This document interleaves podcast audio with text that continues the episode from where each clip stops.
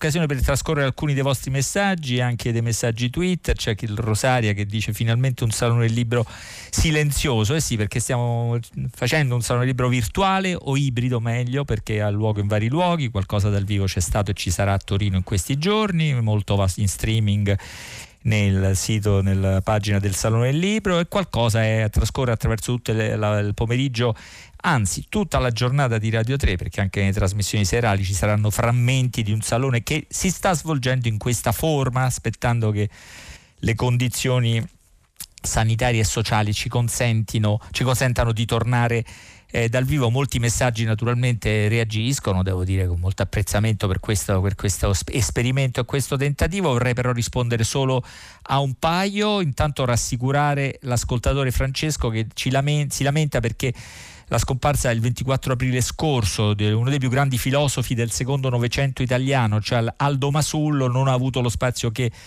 che meritava, silenzio assoluto, dice Francesco, beh devo rassicurarlo perché il 3 maggio eh, la trasmissione Zazà ha ospitato un ampio spazio dedicato a questo grande filosofo Aldo Masullo con Gennaro Carillo e Alfredo Guardiano. Il corso di Zazà del 3 maggio può risalire a quella trasmissione del nostro ascoltatore sul sito e poi devo veramente ringraziare e abbracciare Nando Citarella per chi ci segue dall'inizio del pomeriggio, sa che per un lapsus di cui ho ricostruito l'origine, l'ho dato per scomparso il bravissimo musicista Nando Citarella. Molti ascoltatori ci hanno rassicurato Nando sulla sua esistenza. Poi è arrivato il suo beh, molto, molto divertente messaggio. Mi hanno chiamato, scrive Nando Citarella, per dirmi che in trasmissione durante un brano della Mancusi mi, mi hai dato per compianto, dice a me. Corna e bicorna, show, show, ma ancora ci sto. Con affetto, condividiamo l'affetto di Nando Citarella e anche i gesti apotropaici che ci invita a compiere. Ultimo ascolto musicale di questo pomeriggio, ultima occasione per Fahrenheit di ricordare alcuni degli ospiti delle edizioni del Salone Libro di Torino in cui abbiamo portato la musica di Radio 3, la musica dei nostri programmi come l'idealista appunto, l'ultimo degli ascolti ha per protagonista la cantautrice e pianista Carlotta che si scrive Carlotta-Ta, lei l'11 maggio 2018 Sicuramente ci spiegò perché questa particolare grafia del nome, ma non me lo ricordo, qualcuno magari ce lo dirà, ma intanto qui l'ascoltiamo in un valser, le Vals du Conifer, con eh, Paolo Pasqualini alle percussioni, la voce, la chitarra e le tastiere di Carlotta Sillano.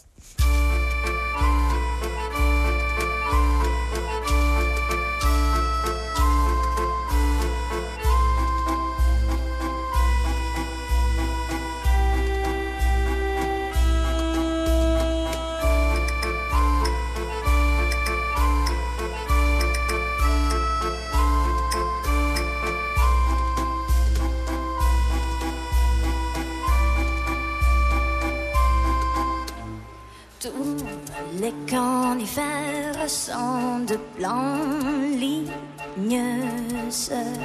dans bois tendre.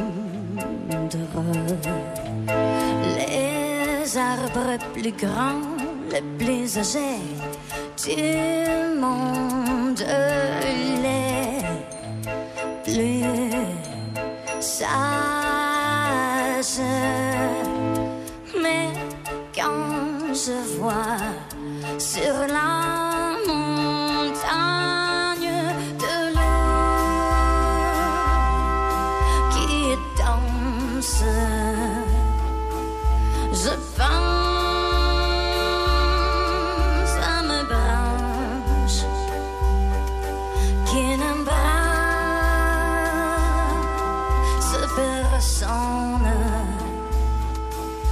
C'est triste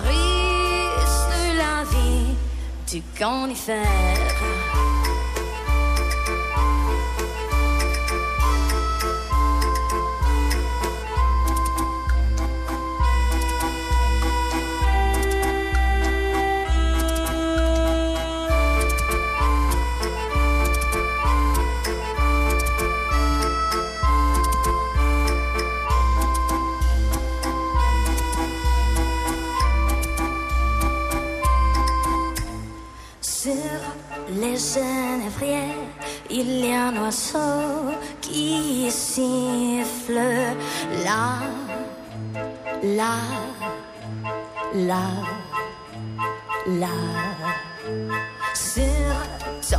Là, là. Sur ton vos sapins, il y a une toile filante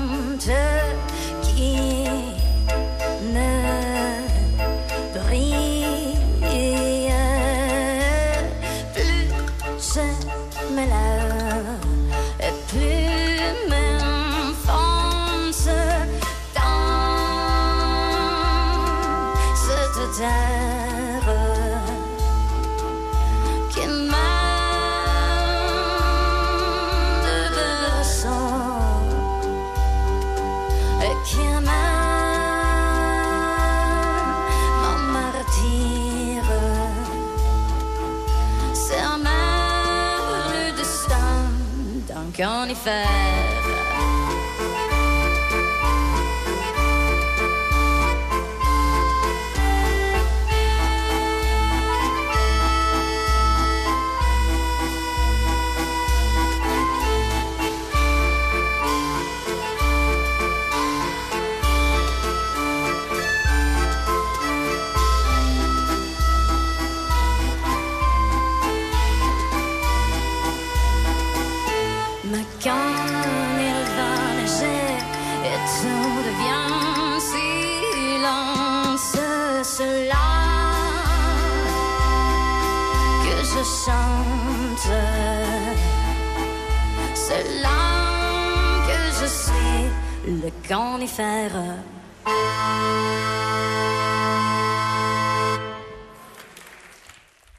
Questa è, era Carlotta, nel senso che regi- Carlotta con un trattino che non so come, come pronunciare in mezzo, registrazione l'11 maggio 2018, eravamo al Salone Internazionale Libro di Torino, ma siamo ancora al Salone Internazionale Libro di Torino, questa versione cosiddetta extra perché non pregiudica nulla del futuro del salone, ma vuole anche grazie ai social, allo streaming e soprattutto alla radio che per tutto il pomeriggio accoglie alcuni degli ospiti previsti a Torino, salvaguardare l'esperienza del Salone del Libro, che è fatta, dicevo, di tante, di tante cose, di tante iniziative diverse, non solo di presentazioni dei libri, una che ci ha sempre colpito molto, è quella che, che si chiamava L'autore invisibile, era dedicata ai traduttori. Quest'anno credo avrebbe compiuto e compirà prima o poi la sua ventesima edizione. L'anima di questa, di questa serie di eventi è Ilide Carmignani che è collegata con noi. Buongiorno Ilide, ci sente? Sì, sento, ci siamo sentiti nel triste pomeriggio della scomparsa di Sepulveda perché Ilide è la sua traduttrice. Vogliamo spiegare, anche se è trasparente, la metafora dell'autore invisibile oppure vogliamo lodarci, lo faccio io, per aver reso visibili gli autori invisibili dei nostri libri, ovvero i traduttori? Allora, la metafora è molto presto detta, autore perché i traduttori sono autori a tutti gli effetti, invisibili perché cerchiamo nel nostro lavoro dentro il testo di renderci più invisibili possibile, quindi di non aggiungere nulla all'originale, di non togliere nulla, di restituirlo così com'è in qualche modo.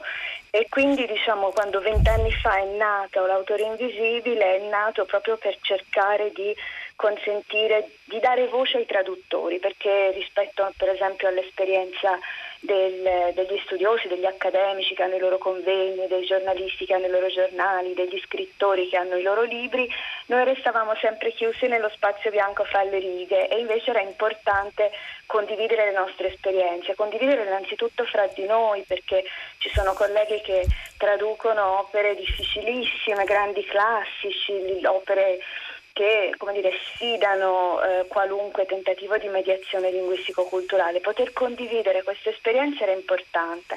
Abbiamo preso, io avevo, vivo in un posto molto isolato Lucca, sulle colline tra Lucca e il mare, quindi pensavo che sempre che altrove succedessero tante cose. Invece poi mi sono resa conto che in Italia non c'era nulla ho visto all'estero che cosa organizzavano e ho chiesto, abbiamo scritto con una mia allieva una letterina a Ernesto Ferrero che non era solo il direttore del Salone del Libro di Torino, ma anche il traduttore di Céline, di Perec, di tanti altri autori, ci ha preso in considerazione, abbiamo iniziato con una piccola tavola rotonda e ormai da vent'anni facciamo, nel, ormai da tanti anni facciamo dai 20 a 25 incontri, abbiamo un pubblico affezionato e ci confrontiamo un po' con tutta la filiera.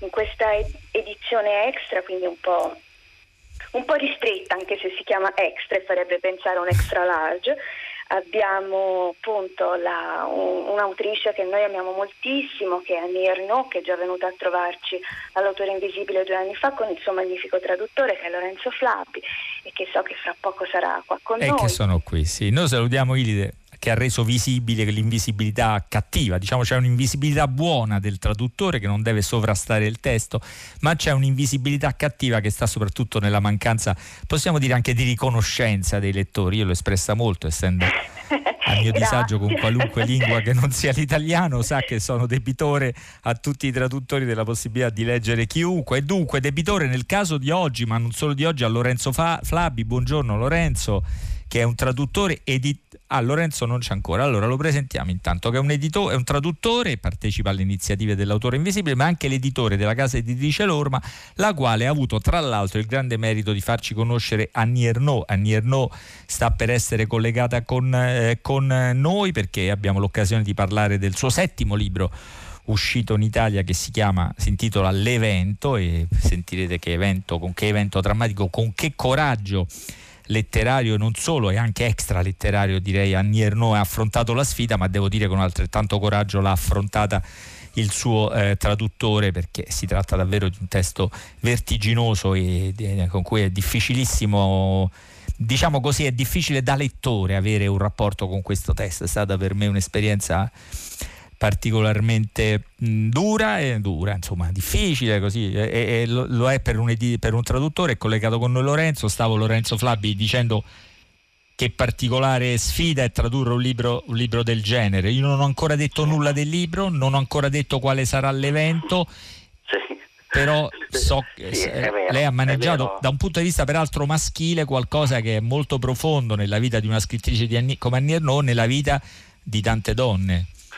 C'è, c'è anche questo elemento di genere, ma comunque per tradurre Ernaud, prima ancora di dire perché questo evento potrebbe essere più difficile da tradurre per un uomo, eh, tradurre Ernaud è sempre una sfida intellettuale e anche etica molto, molto, profonda perché la sua è una scrittura che ha un grado di eh, adesione alla realtà, a ciò che è ecco, successo. Ma, ma che scrittura per cui... è? Perché apparentemente è una scrittura da un lato è molto meticolosa, molto dettagliata, sì, molto attenta, sì. però poi è come se ci fosse sempre un'assenza, un vuoto, qualcosa che ci turba nella...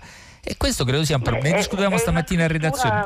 Esatta, è una scrittura esatta. Lei non interessa, ad esempio, eh, la bellezza, come... non ha lo scrupolo della bellezza, non ha eh, Orpelli la sua scrittura, è esatta e quindi a volte si ha l'impressione di essere come davanti a una nota pura, una nota eh, senza armonie, non è necessariamente gradevole all'udito. La sua scrittura a volte è tagliente fino a essere spietata, per cui eh, un traduttore che non rende questa, eh, diciamo, questo livello di affilatura della sua lingua eh, rischia di eh, mm. portare al lettore una lama smussata. Eh, e questa è davvero una lama. Questo, eh, Questo sì, libro è davvero una lama, un coltello eh, che affro- affonda nella nostra anima di lettori e non solo di lettori. Annie Ernaux è collegata con noi, io la saluterò. L'evento è il suo settimo libro, è stato scritto in originale nel 99, ma riguardava un evento di 35 anni prima. L'evento infatti accade nella notte tra il 20 e il 21 gennaio 1964. Un libro come spesso quelli dell'Ernaux affonda nella sua esperienza anche personale, o almeno in quella che ci sembra l'esperienza personale di una ragazza degli anni 60, i libri Ternò ricordo il posto, gli anni primi perché appunto questa scrittrice ci hanno reso eh, familiari ed è un libro che è riassunto, la cui intenzione può essere riassunta in una frase di Michel Léry che c'è in esergo, il mio duplice auspicio è che l'evento diventi scritto e che lo scritto diventi evento, una scrittura, un mondo molto originale quello di Ernennò, dicevo in qualche modo legato a una biografia, ma naturalmente la trascende attraverso questo stile che insomma sinteticamente abbiamo cercato con l'aiuto di Lorenzo Flabi di mh, mm, riassumere. Con l'aiuto di Lorenzo Flabbi almeno una domanda, un paio di domande le vogliamo porre a Nierno che naturalmente ringrazio molto per essere in questa edizione di Salone del Libro radiofonica diciamo presente con noi. Eh, la, la, il racconto è quello di una ragazza universitaria che negli anni 60 affronta le trasformazioni delle vite della, della sua vita anche le più eh, eh, drammatiche eh, e, e, soprattutto in un vortice, un vertice di questo eventi eh, di vita e di morte si apre in quella notte drammatica del gennaio 64 in qual, nel quale una ragazza di 23 anni in tutta solitudine compie una scelta e, ehm, e la trascrive, la descrive in tutta la sua drammaticità, la scelta è quella di eh, un aborto, evento che naturalmente dico, non dico nemmeno cosa è, quanta drammaticità può avere. L'unica domanda che chiedo a Lorenzo di tradurre per noi è come mai, cosa ha spinto eh, a Nierno a rielaborare questa storia e a tornarci sopra nell'edizione originale del libro a 35 anni di eh, distanza. Oh, bonsoir euh, Madame Ernaud, alors bienvenue. Et euh, qu'est-ce qui vous a poussé donc euh, à euh, élaborer ces récits 35 euh, ans après les événements qui, qui, sont décrits euh, eh bien, j'avais le sentiment que je n'étais pas, euh, qu'il fallait que je, je, décrive dans le détail euh, ce qui avait été pour moi une, une, une épreuve presque initiatique. Sì, dovevo descrivere, era, per me era importante descrivere davvero anche nei dettagli quella che per me è stata una prova che quasi definirei iniziatica. Et euh, j'avais surtout le sentiment que euh, on avait oublié on avait oublié quand j'ai quand j'ai commencé d'écrire, c'est-à-dire vers euh, la fin du, du siècle dernier, euh, que euh, puisque c'était autorisé, que l'avortement était autorisé, légal, euh, c'était une histoire qui allait complètement sombrer, et comme tout ce qui concerne l'histoire des femmes. E avevo l'impressione, eh, quando ho cominciato a scrivere questo libro verso la fine dunque, del Novecento, che eh, si fossero dimenticate quelle storie, dal momento che l'interruzione di gravidanza, l'aborto ormai era diventato legale e eh, autorizzato, e che dunque quelle storie fossero cadute eh, nell'oblio, come tutto ciò che riguarda la storia delle donne. Eh, oh, qui... c'était un événement qui avait euh, traversé euh, l'histoire des femmes depuis des millénaires. Cioè, si tratta di un evento che ha attraversato la storia delle donne da millenni. Et euh, c'était tellement euh, quelque chose d'incroyable. Je, je, crois qu'on peut, on, maintenant, on peut se dire que c'était incroyable ce qu'on euh, qu'on faisait aux femmes, euh, ce qu'elles devaient subir, euh, parce que la loi était telle qu'il était impossible de faire autrement. E a ripensarci adesso davvero ci risulta incredibile pensare a quello che si faceva eh, alle donne, eh, quello che li si faceva subire alle donne perché la legge eh, le obbligava a passare attraverso quelle, eh, quegli eventi appunto. Mm. E questo mi spinge a anticipare una domanda eh, che riguarda una possibile. C'è sempre nei libri di Ernaud una intenzione morale, una forza morale, una forza descrittiva, una forza biografica, una forza morale, una forza anche sociale Chissà se qualcosa del genere. In questo libro Nierno affronta le possibili reazioni di irritazione e di repulsione per una storia co- così drammatica e così toccante, descritta con così tanto realismo. Vi assicuro che è una lettura davvero, davvero scioccante, sconvolgente quella di questo libro. E risponde con un'orgogliosa rivendicazione di diritto. Scrive a Nierno: aver vissuto una cosa qualsiasi, una qualsiasi cosa conferisce il diritto inalienabile di scriverla. Non ci sono verità inferiori. Se non, avessi, se non andassi fino in fondo nel riferire eh, questa esperienza, contribuirei a oscurare la realtà delle donne, schierandomi dalla parte della dominazione maschile del mondo. Si può parlare anche di una intenzione politica nello, nello scrivere questo libro, Ernaux? Est-ce qu'on peut, lire, euh, on peut voir euh, dans votre Euh, euh, dans votre dans votre livre une intention politique. Est-ce que vous avez eu une intention politique donc euh, qui vous a poussé à écrire? Oui, enfin, si on prend le, le sens de, de politique euh, au, sens au sens large, euh, c'est-à-dire que euh, pour moi, c'était d'abord euh, euh, de, de, de, soulever euh, le silence qui correspond en fait à une domination masculine. Pourquoi? Parce que tout ce qui concerne le corps des femmes, le vrai corps, le corps réel pas le corps érotique. Le corps, euh, dans, ses fonctions, de ses fonctions féminines, euh, a toujours été l'objet euh, d'une occultation. Et, c'était l'occasion pour moi de montrer ce qu'est effectivement le corps réel de la femme, de, ses règles, de l'absence de règles, de, de, la découverte d'une grossesse et, et, à cette époque le drame que ça représentait. Sì, politico nel senso più largo. Io volevo eh, rompere il silenzio proprio imposto dalla dominazione maschile. Perché parlo di dominazione maschile? Perché è quella che riguarda sempre il corpo delle donne, il corpo vero intendo, quindi non il corpo erotico, ma il corpo nelle sue funzioni eh, anche quotidiane, quindi eh, eh, che sono sempre occultate da questa proprio forma di dominazione. Io avevo l'occasione di parlarne, quindi sollevare un velo eh, su quello che può essere il ciclo, eh, un'interruzione di gravidanza per l'appunto, ed è stata un'occasione che non mi sono voluta lasciare sfuggire. Eh, questa è un trama nella trama dei libri di Anir, non nella trama nel senso nel tessuto dei libri queste intenzioni convivono una con l'altra, c'è la dimensione sociale, il ricordo della sua famiglia e ancora in questo libro l'insistere sul legame sociale con la classe di appartenenza, l'origine eh, modesta, l'ambiente familiare eh, che, che, che, era prima dice a fare studi superiori, scappata dalla fabbrica e dal bancone, una famiglia di operai e commercianti, non trascura nessun elemento, ma il cuore è sempre l'unicità di un'esperienza personale. Da questo punto di vista, credo, ultima domanda che potremo eh, farle.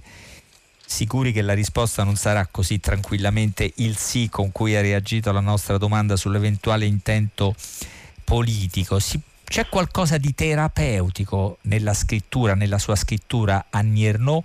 O lei quindi in qualche modo la sua scrittura aiu- la aiuta a chiudere le sue ferite o piuttosto la sua scrittura è un modo per tenerle aperte quelle ferite biografiche, sociali, individuali, spirituali che ha attraversato nella sua vita. On peut dire qu'il y a aussi quelque chose en intention thérapeutique dans votre écriture. Et euh, je veux dire par là, euh, si euh, l'écriture vous aide à guérir de vos blessures, ou plutôt l'intention c'est de laisser ces blessures ouvertes et les montrer au lecteur. Euh, je crois qu'il faut euh, un petit peu euh, euh s'évader de cette idée de que l'écriture euh, que l'écriture est thérapeutique lorsqu'il s'agit, comme ici, de, de, de, ce qui a été effectivement une une expérience extrêmement difficile, risquée, où, où, la mort était en jeu il y a autre chose, moi, dans, mon écriture, euh, dans le, désir d'écrire, euh, qui est que je suis traversée par des choses, comme tout le monde, par une expérience, mais que euh, je, il y a quelque chose là-dedans qu'il faut éclaircir, qu'il faut mettre au jour, qu'il faut analyser et, qui, euh, euh, mais le faire euh, non pas pour, euh, pour soi, mais pour, euh, en quelque sorte, mettre au jour ce qu'il y a de, de réel, ce qu'il y a et que seul, pour moi, l'écriture peut faire. C'est-à-dire que euh, moi, j'aurais pu aller euh, chez un psychanalyste et, et raconter. Or, euh, ça n'aboutirait à rien d'autre que simplement me soulager dans ces cas-là. Effectivement, je ne l'ai jamais fait en réalité. Mais écrire, c'est tout autre chose. C'est rendre, euh, élargir, euh, faire de quelque chose qui est intime, quelque chose qui va concerner, enfin, pas mal de gens, j'allais dire universel, mais il ne faut pas employer ce terme-là, universel, non, mais qui, qui peut toucher euh, à la fois les hommes et les femmes. Credo che eh, si debba un po' allontanare dall'idea della scrittura come una funzione, che abbia una funzione terapeutica, anche quando si tratta di raccontare un'esperienza rischiosa e difficile come quella di cui si tratta nell'evento.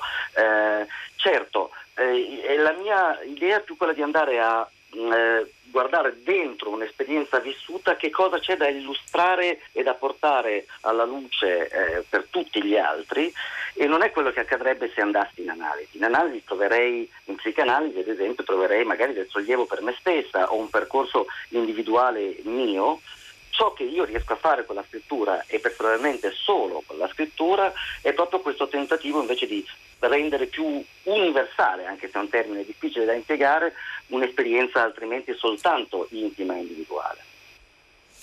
Eh, ultima domanda che faccio approfittando della gentilezza e della competenza di Lorenzo Flabbi ad Annie Ernaux. Questa è un'edizione particolare del Salone del Libro di, di Torino, come saranno molte manifestazioni eh, culturali in questi mesi. Annie Ernaux è una scrittrice che soffre l'assenza di questi spazi pubblici, di questi modi di presentare i libri condividendoli eh, dal pubblico o come scrittrice non soffre la distanza, non soffre l'isolamento? Est-ce que vous souffrez euh, euh, d'être isolé en ces moments, autant qu'écrivain Est-ce qu'il vous manque des initiatives, des moments euh, comme les salons, le salon du livre à Paris qui a été annulé, ou celui de Turin qui est en ce moment fait de cette façon si particulière? Vous êtes un écrivain donc qui a envie d'être au milieu des lecteurs, qui en a envie ou qui n'en a pas besoin? Euh, Pour être très très franche. Euh, ce qui me manque en ce moment, c'est euh, plutôt la, vue, le contact euh, des gens, d'aller dans des endroits où il y a où il y a du voilà mes semblables. Et il est vrai que tout cela a disparu il y a deux mois et que c'est c'est très, euh, c'est très insidieux. C'est l'impression peu à peu euh, de, du monde qui s'éloigne. Et donc, euh, quand je pense à Turin, comme je, quand, comme quand j'y suis allée, j'ai l'impression que c'est un c'est un monde qui est disparu et, et, ça me fait très peur et j'espère j'espère que je vais pouvoir retourner un jour à Turin. A essere franca mi manca in generale la vista e il contatto con le persone, con i miei simili, e si ha un'impressione insidiosa, come se tutto eh, ciò che a cui un tempo, fino a pochi mesi fa, due mesi fa, eravamo abituati, sia scomparso. E quando penso a Torino, dove sono stata già al Salone del Libro, ho proprio questa paura. Mi sembra quasi che Torino stessa sia scomparsa, per cui a maggior ragione non vedo l'ora di avere l'occasione invece di tornarci e sincerarmi che così non è, che Torino c'è ancora.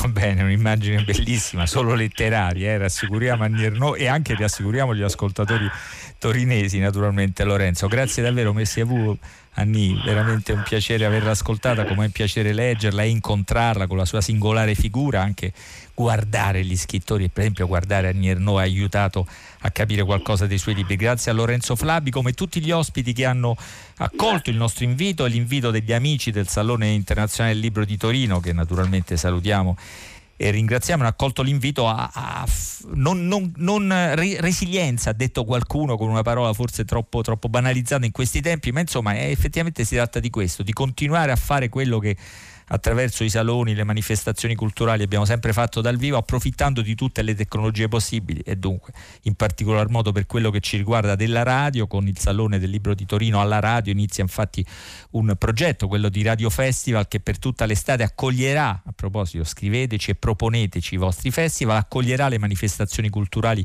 che non possono svolgersi o si svolgeranno in forma ridotta o solo virtuale, gli darà uno spazio più ampio come pensiamo e caldo come pensiamo sia quello della radio. Dunque oggi dobbiamo ringraziare Avie Sercas che ha aperto il pomeriggio, il libraio Andrea Geloni, poi ehm, Ernesto Ferrero e Giovanni Solimine con i quali tra l'altro abbiamo avuto l'occasione di ricordare la cara figura di Luca Nicolini e ringrazio chi ha condiviso con i messaggi questo nostro ricordo, poi Walter Siti, poi Francesco Sorrentino e Anna Grazia Stammati per il progetto Adotta uno scrittore, poi Valeria Parrela con i suoi versi su Alda Merini, il suo ultimo libro Alma Marina, qualcuno ci scrive di ricordarlo, e dopo la, lo spazio ad alta voce l'autore invisibile, ovvero lo, la, la, lo spazio che da sempre il Salone del Libro di Torino dedica ai traduttori con Ilide Carmignani, Lorenzo Falabi, traduttore e anche interprete, in questo caso è anche editore del, dei magnifici, in questo caso davvero, libri eh, di Annie Ernaux. Non so se ho dimenticato qualcuno dei tanti ospiti del nostro pomeriggio. Dovrei ringraziare intanto la regista Benedetta Annibali in queste condizioni un po' d'emergenza nei quali andiamo in onda, i tecnici Gaetano Chiarrella e Enrico Murgia e poi Giuseppe Calacciura, Michele De Mieri, Lea Gemmato, Clementina Palladini Daniela Pirasto in redazione, Laura Zanacchi che ha, condotto, che ha, preparato insieme la puntata di oggi, Susanna Tartaro che è la curatrice di Fahrenheit, le tante persone che sono passate in queste stanze, siamo in onda da Via Siaco ma non propriamente dai nostri studi per i, rispettare il, il, distanziamento fisico imposto dalle misure di lotta alla pandemia, dunque grazie a Piero Pugliese che ha trasmesso alcuni dei nostri eh, messaggi. Vi ricordo che lo spazio dedicato al Salone Internazionale Libro di Torino diciamo mm, in qualche, in qualche modo cogestito attraverso la radio, i social e, e, H, e, lo streaming prosegue con due presenze, quattro presenze diciamo, in due, in due, trasmissioni di Radio 3 ancora con Francesco Lettieri e Peppe Fiore a to Party e poi con Flavia Mastrella e Antonio Rezza che saranno invece presenti a eh, Radio 3 eh, Suite. Vi ricordo anche perché ce lo chiedono gli ultimi, eh, gli ultimi messaggi, sì, che la prossima settimana saranno diversi i festival che seguiremo. Stiamo preparando via via eh, gli eventi e raccogliendo via via le sollecitazioni, quindi sicuramente dialoghi sull'uomo, si, si for vicino e lontano, con un bellissimo festival che si tiene, ma insomma ve lo, diremo, ve lo diremo via via, scriveteci e proponeteci se volete. All'indirizzo di Farenet a quello di Radio 3, radio3 chiocciolarai.it le vostre eh, proposte, un ringraziamento agli ascoltatori e alle ascoltatrici che ci hanno scritto per l'affetto particolare che ci hanno manifestato oggi da Marino Sinibaldi, seguite ancora i programmi di Radio 3, buon pomeriggio con la sigla finale di Farenet.